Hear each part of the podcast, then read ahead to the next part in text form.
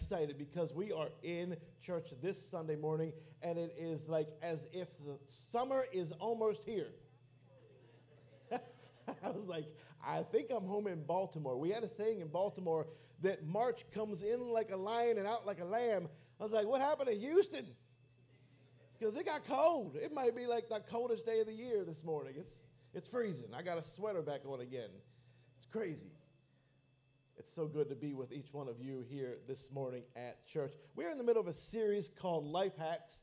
And I just want to shout out Pastor Brandon. He did a great job last weekend and, did, and delivered a great message. But I really just want you to take a second and honor him, not because he did a great job, because we all know how good of a job he did and it's honorable, but just because he is an excellent person, just because he's a good friend, just because he's a strong hearted, kind, warm person who loves each one of you. Show him a little bit of love this morning. I love that guy. And he did preach a great message last week as we continued our series in life hacks. If you don't know what a hack is, it's a clever way to solve a complicated problem. It's a clever way. Some of y'all have been hacking life for a long time, you just didn't know it. Some of y'all have been walking through life with your little tricks and your little gadgets and the little things you do and you're hacking life, and you didn't even realize you had a hack that somebody else needs in their life to make life simpler and less complicated. So that's what this series is. This series is, it comes from the idea that we're using these little hacks to do things and make life different. But in the scripture, how many of y'all know many times in our lives it's difficult? Life can be challenging. For people that don't say that, people that, oh, people that know how to really talk the language of Christianese really well. How you doing, man? Glory to God. I'm great today and they're walking through hell. You, they're walking through so much you can smell the flames coming off of them because life is so challenging for them. Well, praise God, things are just wonderful, and they're not. Can we admit that sometimes things are not wonderful? God is wonderful, but sometimes life is not. So sometimes I got to find a hack to get through when life's not great. It's just another way to talk about what's in the Word and get it out and realize that this is the answer and has a ch- solution to so many of life's problems and challenges. And so, as we went through it, week number one, we talked about hacking control. We hacked it with surrender. All the control freaks. Did you enjoy that message? It was written from the bottom of my heart because I know very well how to control and how to surrender and watch God do something amazing. Last weekend, we talked about hacking calling. And the hack for calling is acceptance. Not accepting things the way they are, but walking in acceptance of who God has called me to be and who I am in Christ. And this morning, I want to talk about hacking pain. Hacking pain. Because how many y'all are walking through something painful right now? Come on, show hands. Walking through something challenging right now. Walking through something painful in this moment, on this day I know I am. It might be a hangnail or it might be something greater, but it's painful. And each one of us have pain. Maybe it's physical pain. Maybe it's a pain where you broke a bone, you have a sprain, went to the doctor and they said your blood pressure is high. Maybe it's migraines and headaches, painful. Maybe it's emotional pain. Somebody walked out on you, somebody left you high and dry. Maybe it's relational pain and people betrayed you. Somebody used you for who you were and you misread the situation. Maybe it's financial pain and the money is just gotten funny and it doesn't seem to be working out and you're having trouble with your job. Whatever kind of pain you're walking through this morning, I want to give you a hack. And the hack is not that you can just not have pain, because that's stupid. That's bad theology. You know, if I got up here and gave you a message, you said, This morning you can live pain free. You're going to go home tonight all empowered, all inspired, all kinds of encouraged. And you're going to get home, go to bed, think this whole week pain free. Pastor said, no pain. Monday, Tuesday, Wednesday, you're dreaming of no pain. About midnight, you're going to wake up and get thirsty because you're like, ah, I need something to drink. You're going to walk out, and if you got kids, as you're sleepwalking to the refrigerator, you're going to walk through a landmine. You're going to step on this jagged little thing called a Lego. You're going to step on it in the meat of your foot. And as you feel pain excruciate from the bottom of your foot all the way up through your head, after you're done cursing, you're going to yell, Pastor lied. I still have pain. Because there's not living life to avoid pain. But there is a way to hack the pain that you have. If you have your Bible, turn with me to the book of John. Book of John, chapter 20, all the way at the end. John chapter 20 says this. Now, Thomas, also known as Didymus, which is the Greek word for twin, this man Thomas, he was a disciple of Jesus. He is nicknamed Doubting Thomas. He had a twin. We don't know a whole lot about his twin, but they called him twin because he had a twin. One of the 12. I really would like to know what they called the other twin. Twinner? Twin two? I don't know. When we get to heaven, we'll find out. But Thomas that day was not with the disciples when Jesus came. This is post resurrection. Jesus has died, he was buried, he came back to life. And now this is Jesus uh, going back to the, the disciples, but they don't know. They've heard he's alive, but there's some unbelief. They haven't seen him yet. He was not with the disciples. So the disciples told him, Thomas, we have seen the Lord. But Thomas said, Unless I see the nail marks in his hands and put my finger where the nails were, put my hand into his side, I will not believe. A week later. How many of y'all know we read that like a week later? That's a long week. That's a long week for Thomas. Somebody telling him Jesus was alive and he is doubting, fearful, disappointed, holding back expectation and hope. A week later, his disciples were in the house again, and Thomas now was with him. Though the doors were locked, Jesus came and stood among them and said, Peace be with you. I can't wait until I get that body after I die. If I think this body's nice, if I think this body's good, wait till I get that body, I can walk through walls. Y'all looking at me like you didn't know you could do that. Why not? If Jesus is, I came with my resurrected, glorified body in heaven.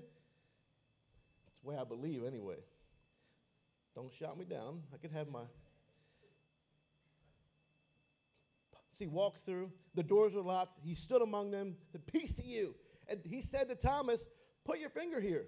See my hands? Reach out your hand and put it into my side. Stop doubting and believe. And Thomas said to him, My Lord and my God. And Jesus told him, Because you have seen me, you have believed. Blessed are those who have not seen and yet have believed. Can I tell you this morning, the scripture has a blessing over your life because though you have not seen him with your eyes, but you have believed in him as your Savior, there's a blessing just for you. It took Thomas seeing to believe, but Jesus said, Blessed are they, because he knew there was going to come along thousands and thousands of years where people would be told about Jesus, but they couldn't see him by sight, but they could see him by faith, and they could believe that their sins could be forgiven. And he said, If you believe without seeing visibly the holes in my hands and in my side, you're blessed. I want to jump over real quick to Colossians, newer, a book in the New Testament. A guy named Paul wrote this to a church in Colossia, and he said this two verses You were dead because of your sins and because of your sinful nature, and it was not yet cut away. Speaking of each one of us, you were dead, even though it was written back then. Then God made you alive with Christ. I know it sounds a lot like an Easter message. I'm just warming you up. Four weeks, Easter's coming. Then God made you alive with Christ, for he forgave all of your sins. He canceled the record of the charges against us and took it away by what? By nailing it to the cross. In this way, he disarmed the spiritual rulers and authorities. He shamed them publicly by his victory over them on the cross. I don't know if you can tell, but I am fired up this morning. I was out last week. We had a great time, but I am ready to go today. Let's pray. God, I love you this morning. It's so good to be here at the Avenue, gathered with your people. Thank you for your presence. Thank you for being with us. Now open our ears, our eyes, and our heart to hear from you. to see you and to experience you in a way like we never had before. God, let us hack this pain in our lives today. In Jesus' name, everybody said. As I was thinking about hacks this week, studying hacks, hacks you didn't even know you were doing, I thought about one, and I don't have the illustration for it. I wish I did. But how many of y'all know, like, if you got kids and you're making a peanut butter and jelly sandwich, a turkey and cheese, a ham and cheese sandwich, there's a part of the bread they don't want. They don't want nothing to do with that part of the bread on the front end and on the back end, the heel, the crust. They don't want it. Some of y'all are like, I don't want it either, Pastor. Well, you know what you do? Here's a way you can, you can really deceive your kids, and your pastor's going to teach you. You take that bread, y'all probably know this, and you take that heel and you turn it inside out. Put that peanut butter on there and put that jelly on the other one, put it on this, and they eat it and they never even knew they were eating that crust. That's a simple, did y'all know, y'all been doing this, right? Been practicing this our whole lives, right? This is how you hack peanut butter and jelly sandwiches. Now let me ask you a little bit more complicated question. How do you peel a banana? This is not the correct way to peel a banana. If you've been peeling the banana by the root or by the stem, you've been doing it wrong for a long time. This is what it's been hanging on the tree with. This is tough. It's tenacious. It's been hanging on. It's got to the point where it can withstand a lot. So when you go to peel it here, it rips, it tears, it squishes. But if you'll peel a banana from the bottom, boom, boom, look at that. That is a life hack. I can see it on your faces. like, I can go home right now. Is anybody hungry? I don't want to waste a banana. I don't know what I'm going to do for second service because I only brought one banana. See if you can fold that back up for me. That's what's great about hacks. They make a complicated situation simple.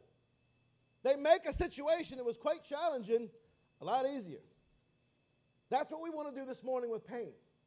Get to the place where this thing in your life that is very painful, hard, challenging, becomes something that I can deal with, I can figure out. Kind of a clever kind of way. There's a man in the Bible named Paul who wrote that part of the Bible, Colossians. He wrote about one third of the books in the New Testament. He wrote a lot of the content that we have. He wrote it to other churches as a way to teach them and encourage them and inspire them. But this man went through a lot of pain. Paul knew pain really well. Paul understood. And why? Because Paul initially created a lot of pain. Paul persecuted the church. Paul brought a lot of pain to Christians and to believers' lives, even to the point of death. He believed so much in what he was doing, he had the legal right given him by the government to persecute believers for believing in Jesus.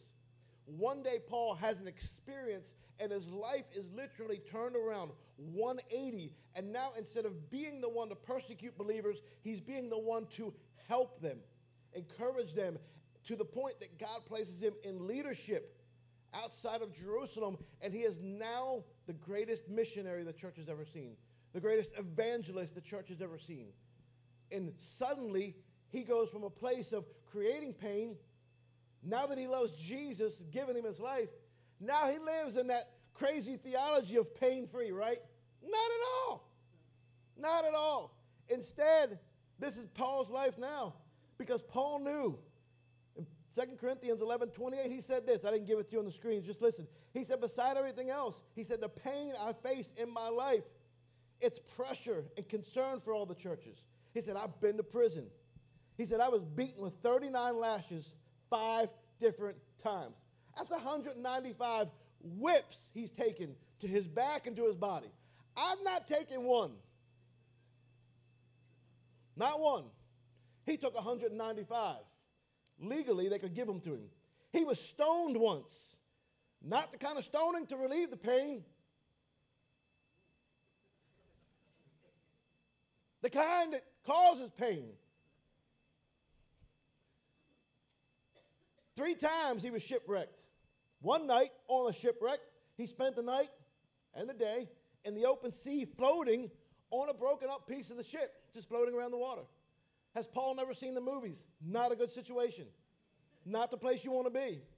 There's sharks out there, whales, all kind of big stuff. Three times he was beaten with rods. Hungry, thirsty. That's miserable right there. Sleepless nights. He was betrayed and beaten by the Jews and the Gentiles. I hope you people betrayed. I hope you people beaten. He knows pain physically, emotionally, mentally. He knows the anguish and the anxiety that comes from trying to help somebody. He felt what that pain was. So this morning, I want to take a verse, a couple of verses, two to be exact, that he wrote. And from those verses, I want to extract three points to help us this morning hack pain. And here's your hack you hack pain with purpose. You hack pain with purpose. Purpose, not necessarily purpose like we talked about calling last week, but purpose in the sense that I can understand I there's a purpose for why this is happening in my life. And there's a purpose that God will use this moment and this pain for something that he can get out of it. But it depends will I allow him to? Will I let him extract it? Will I let him do what only he can do? Now, a common question would be Pastor, does God cause pain? I don't believe that God does, but he, I do believe God will use your pain. And God will use your pain in order to help somebody else. Can you find pain, purpose in your pain? 2 Corinthians chapter 1, verse 3 and 4 says this Praise be to the God and Father of our Lord Jesus Christ, the Father of compassion. And here's the first one the God of all comfort. The God of all comfort. If you're taking notes, write this down. Number one, let God comfort you in your pain. Lean into Him, rely on Him. Understand that you have a God you can go to who knows your pain, wants your pain, and will use your pain. The last few years of my life, I have suffered through a lot of pain. The story has been told countless times over. Since 2019, I think I've gone through eight different surgical procedures.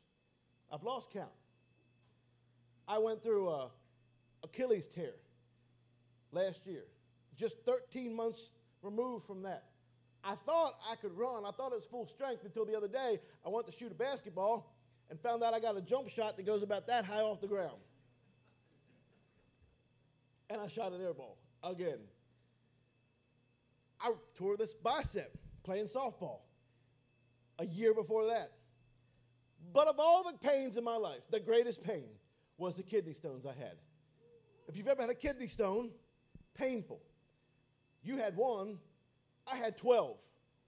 That's a, like I can walk away, I can put the microphone down. 12. 12 kidney stones. Four different procedures to remove the 12 tribes of Israel from me. I named one after every disciple. 12. Why 12? I can't figure it out. But I know there's a purpose in the pain. But there's something about this incident that I had in my life. If I went back and thought about the pain that I went through, I can tell you this the greatest pain I've ever experienced in my life was emotional pain. More than broken bones, more than torn tendons, more than migraines, more than kidney stones. It's emotional pain. But back in 2001, I was playing softball one day. Playing softball, hit a single, back up the middle, went around first base, just made a nice round turn to see if the throw was going to come back into the infield. It did, and as I stepped on first base with this foot, my left foot, I stepped on the corner of the bag, and as I did, I broke my foot. Painful. Broke it on the fifth metatarsal right there below the toe where it's in the, on the outside of the foot. Just snapped it in half. Didn't know what I'd done exactly. Fell down, crawled back to the bag. Stayed in the game because I was tough guy like that also known as stupid. And so I stayed in the game, stayed on first base. It's a church league softball on a Saturday afternoon. It doesn't get any lower in level of life than that. But I'm going to be a tough guy and stay in the game. So I'm on first base. Next guy up hits another single. I go to run. I get one step off of first base with the good foot. By the time I plant the bad foot, I fall down. I get thrown out, crawl off the field, go back to the house, and somebody loans me one of those boots. I put the boot on and I wear the boot. for a couple days. Monday comes, I go to work with the boot on. I don't see a doctor. Too stubborn to see a doctor. Too ignorant to see a doctor. I wear the boot until the pain goes away. I take a whole bunch of Advil in the meantime and live my life for exactly 20 years with a broken foot.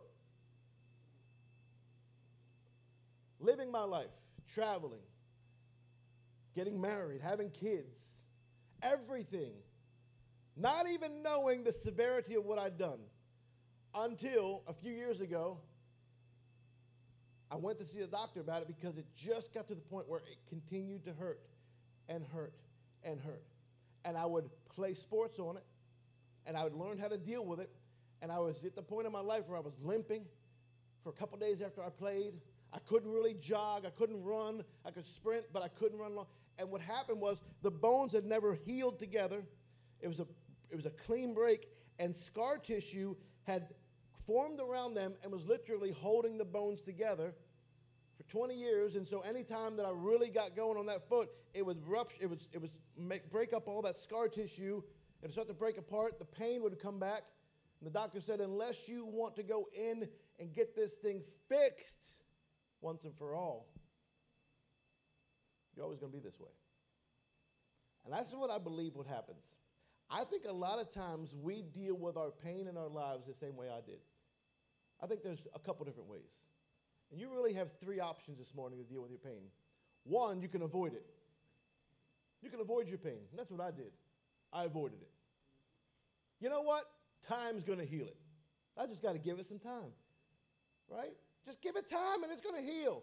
Six weeks, eight weeks, 12 weeks, six months, 12 months. The problem is it never healed, it was always broken.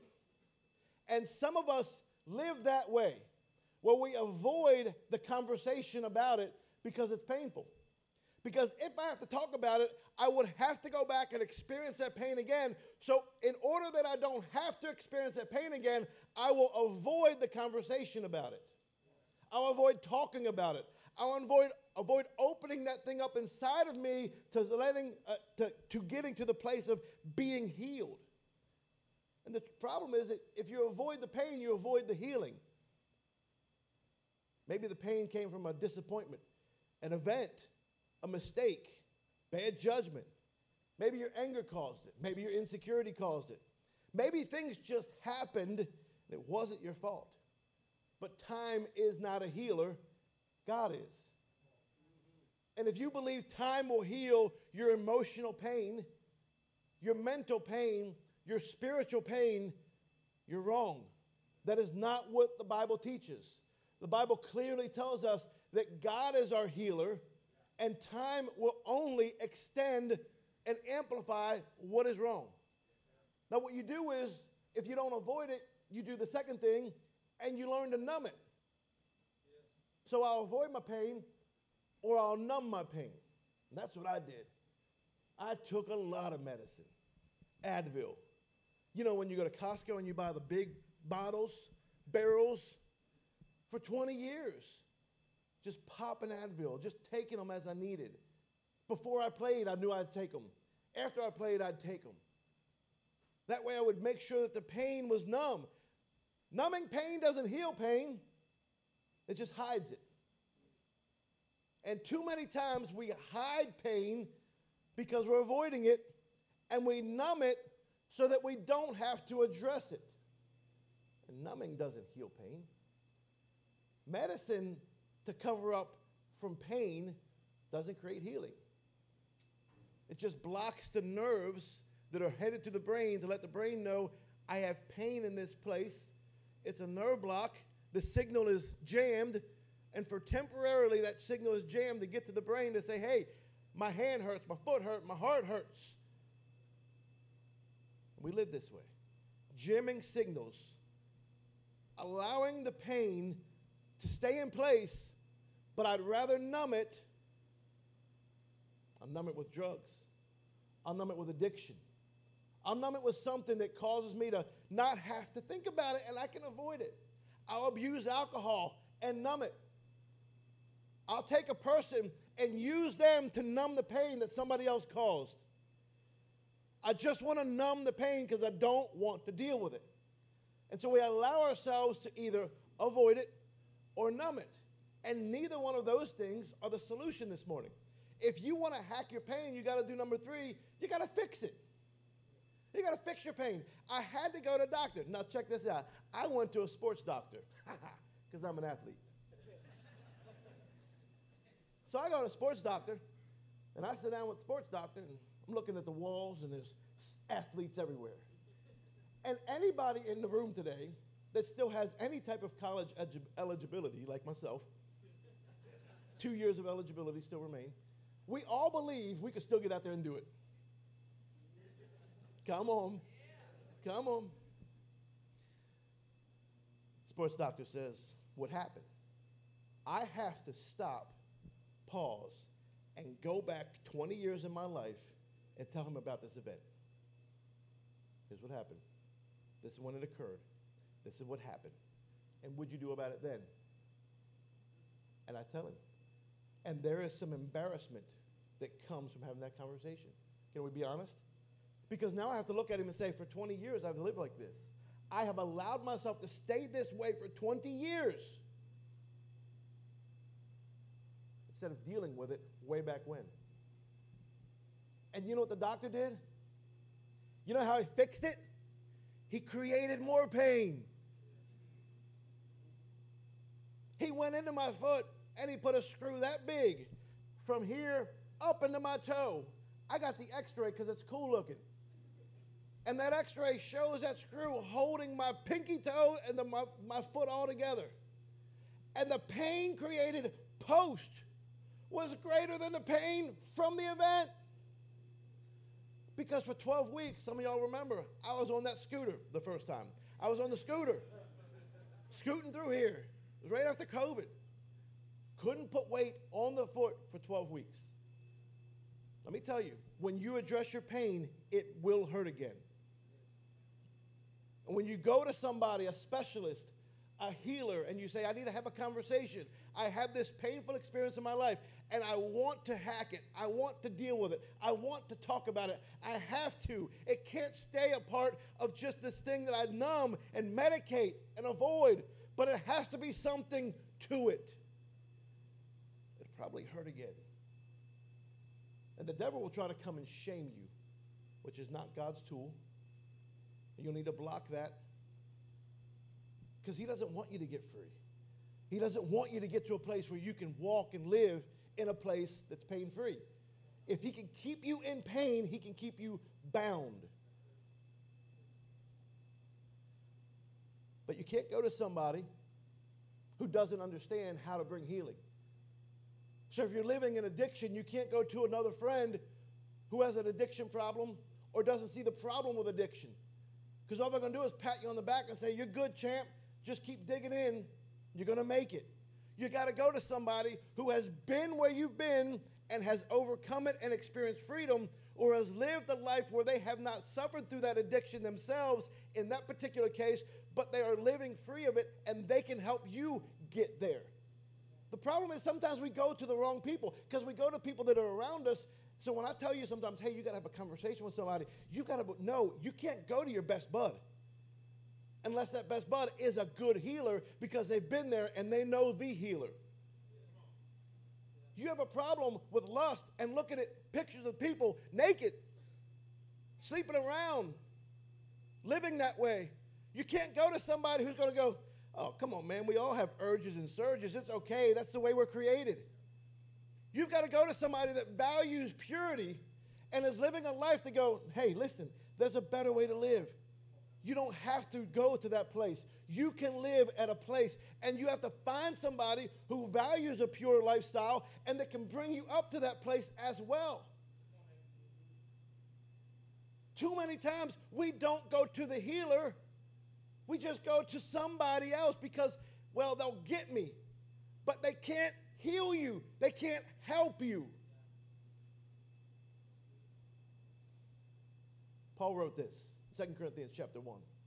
We don't want you to be uninformed, brothers and sisters, about the troubles we experienced beyond the province of Asia. He said, We were under great pressure, far beyond our ability to endure, so we despaired of life itself. Indeed, we felt we had received the sentence of death.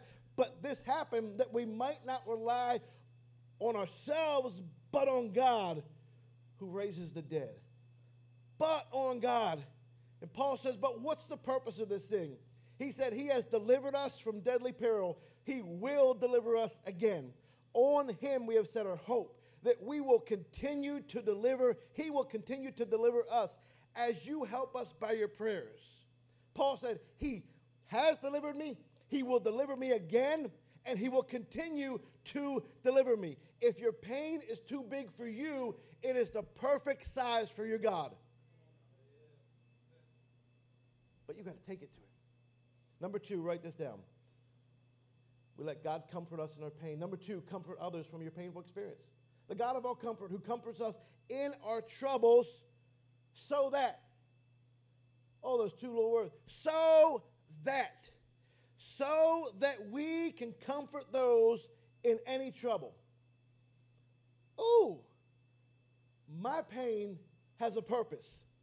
So that when I'm going through it, the pain I've experienced can help you. But if you haven't been through it, please don't speak to it. If you haven't been through something, scenario, it's like going to somebody that's not a mom or dad and getting parenting advice. Nobody wants it. Nobody cares what you have to say. We love you, but when it comes to kids, because I was that way, I was 30 some years old before we had our first kid. I, did, I knew not to write a book, but I had my opinions on how people should parent their kids. And I looked at my nephews and I looked at kids around me and I was like, you know, don't ever bribe a child. You can't bribe a kid. You got to lead a kid. This morning I gave my kid a half dollar.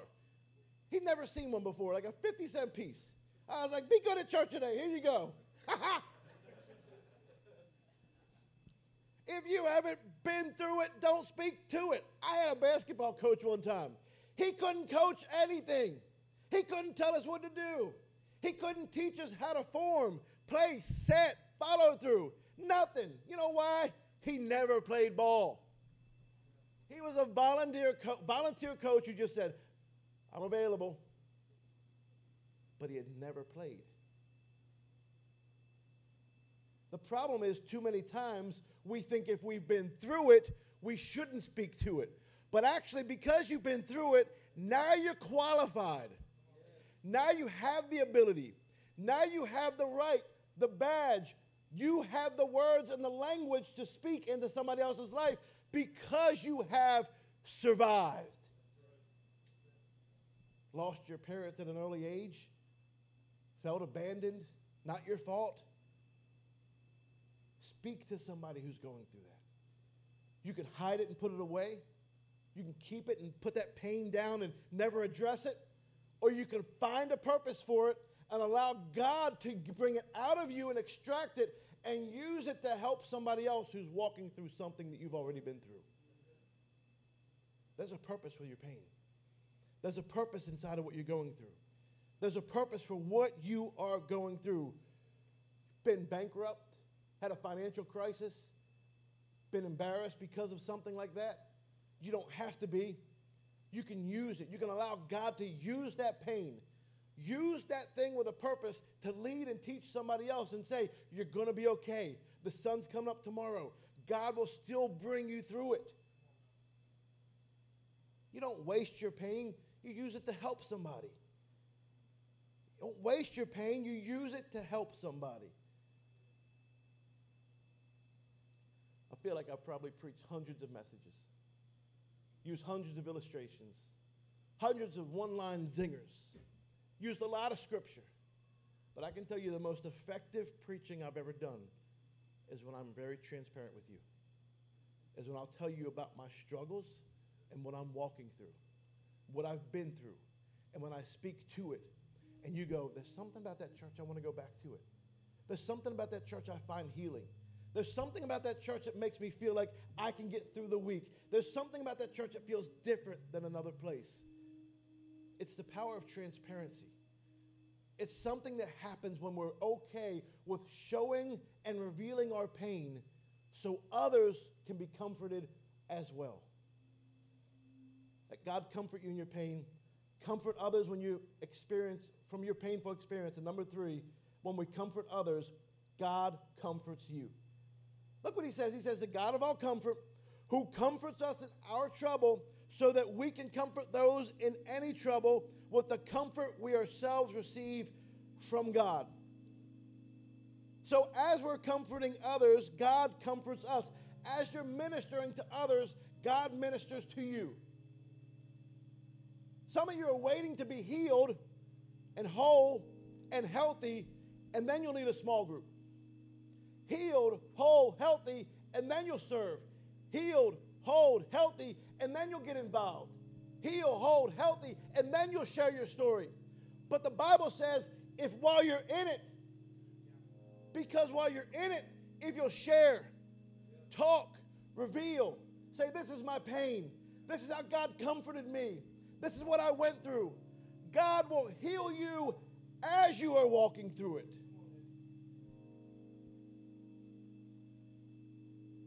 For the past several months, don't know how long, I've had a lot of challenges, painful challenges.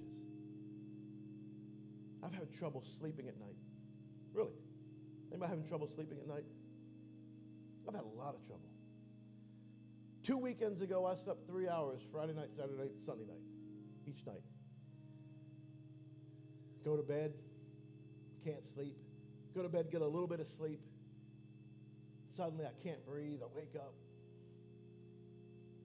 Allergies kick in. Something happens. Anxiety hits me. I've never dealt with anxiety. It's even right now, I feel embarrassed to even tell you I've had anxiety because I don't ever want to show that part of my life, to be honest. I've never dealt with something like that before. Can't stay in bed. If I stay in bed, I'm tormented. I sit up, try to catch my breath. Take some medicine. I've taken some cocktail medicines. I'm accountable. Tara knows. Some of y'all know because I have some friends in here that I've been keeping up with this with. Help me sleep. Doesn't help. Sleep on the couch. Try to lay down with one of the kids. What happens is, is it makes life difficult. When you're not sleeping right, it's hard for everything else to be right. You're not healthy. You don't think good. Attitude is weird. Life's challenging. I don't know why I'm going through it. I had a gift my whole life. I could go to sleep anytime, anywhere. It was a gift. I knew it. Because I talked to people who had trouble sleeping, and I didn't understand. I'd be like, that's, that's, I'm sorry if you're doing, dealing with that. You know, I like, I could. I could just, any time of the day, take a nap. Power naps, I crush them. I can crush a 20 minute power nap. Boom, wake up alive. Now I'm dealing with this sleep, whatever. Anxiety, disorder, frustration, complication, challenge, deprived. This last night, 2:29 was the last time I looked at the clock. 5:30 comes early. You're getting three hours of sleep.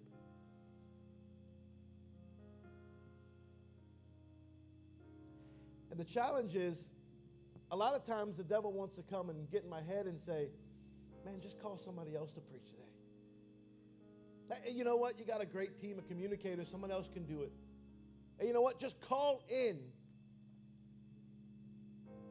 And I won't do it. I haven't done it. And here's why. Because when I'm walking in my purpose, I know I'm being healed.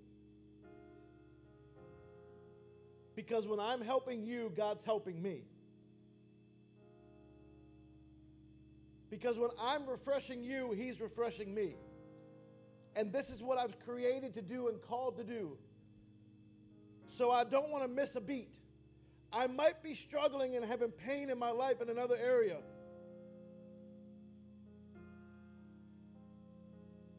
But I'll tell you about it. I'll show it to you. But I'll allow you to see it but I don't want the devil to beat me because of it. Because I do believe that in the midst of what I'm walking through, God can heal me.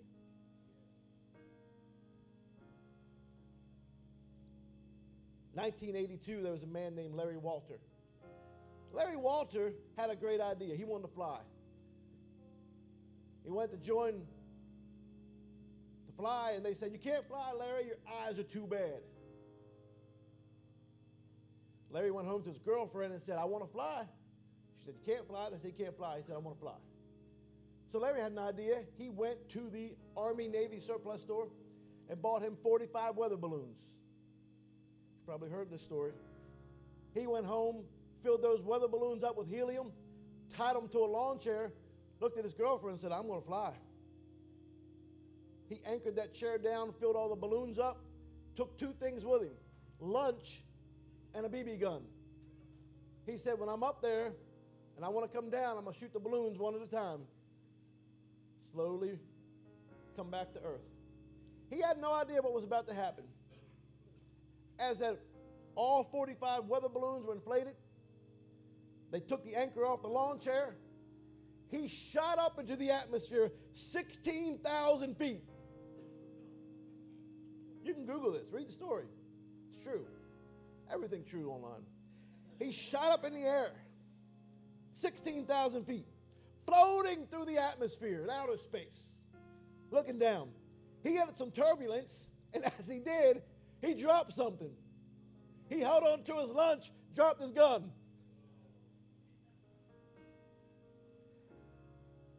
Now he's up there. The wind's moving him. He flies through Southern California, crosses over LAX. They shut down the airport. He's flying across the airport. They're following him with cameras and police. Finally, he comes down and settles in somebody's backyard. As they arrest him, they ask the police officer, What are you going to arrest him on? They said, We don't know yet, but we know he broke some law. And when we figure out which one, he'll be charged. They got Larry and brought him, they said, Larry, what happened? Why'd you do this? Why did you do this with these balloons and fly? Larry said, I just couldn't stay in my chair any longer. I had to fly. Can you imagine if you just can't stay in your pain anymore? Can you imagine if you just can't stay in that place anymore? What it looks like to fly? Not content to stay with a broken foot for 20 years?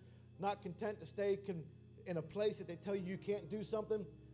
But the Word of God says you can be free and you can find healing and you can get to a place in your life where you can hack the pain if you can figure out how to use it for God's purpose. And His purpose says He will comfort you as you comfort somebody else.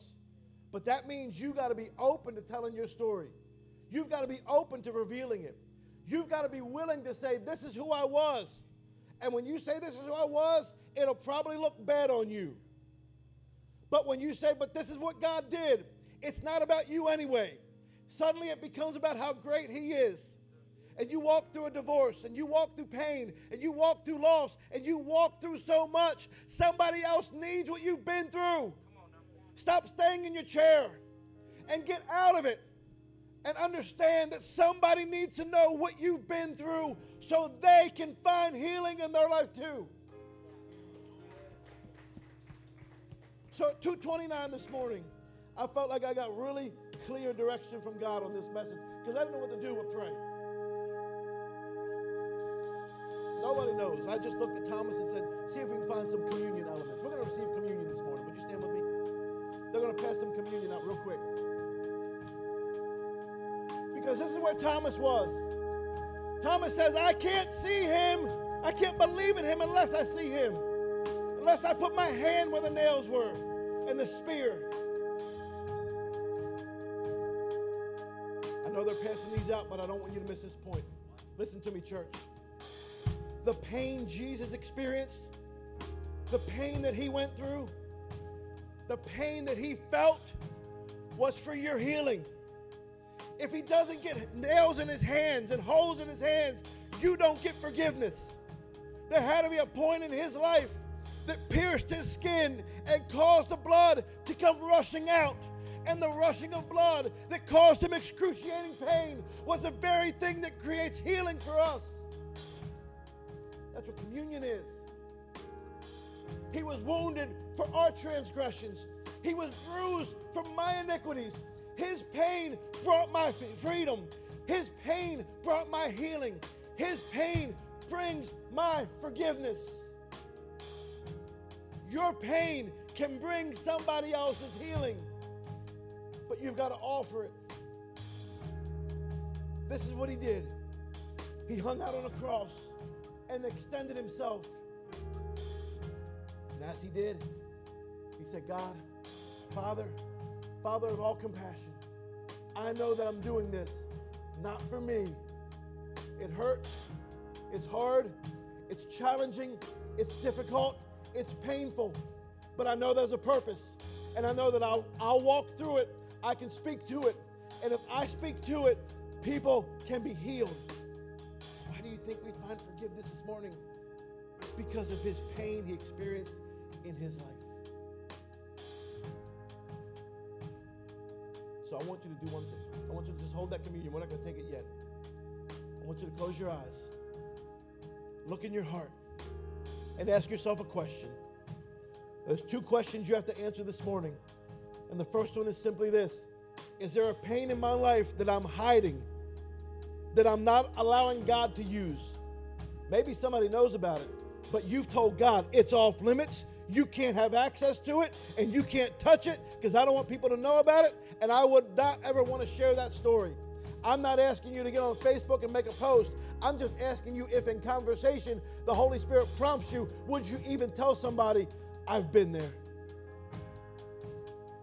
So, right now, just tell God whether or not He can have access to it. Yes, you can. No, you can't. This is discipleship. This is maturity. This is growing. This is allowing God to have full access through surrender to every area of your life. And I can't make it easy for you. And I can't tell you it'll be simple and not complicated. It will probably hurt more and be for a moment that, but there is freedom on the other side, and God is our healer. Then you'll hack your pain. The second person I'm going to pray for this morning is before you receive this cup, you have to know in your life and in your heart that you have received Jesus into your life as your Lord and Savior. If you can't say that this morning, He is my Savior, my sins are forgiven, the Bible teaches us not to receive communion. It is only for the believer. But you can receive it in just a moment because I'm going to lead us all in a prayer.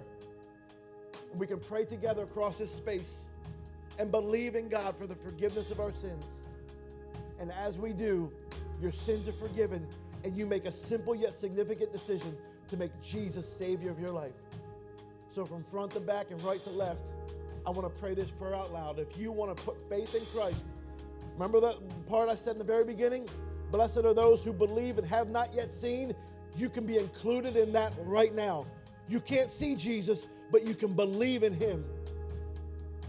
If that's you this morning, pray this prayer. Say, Jesus, come into my life, forgive me my sins and make me clean. I am yours. Wash my sins away.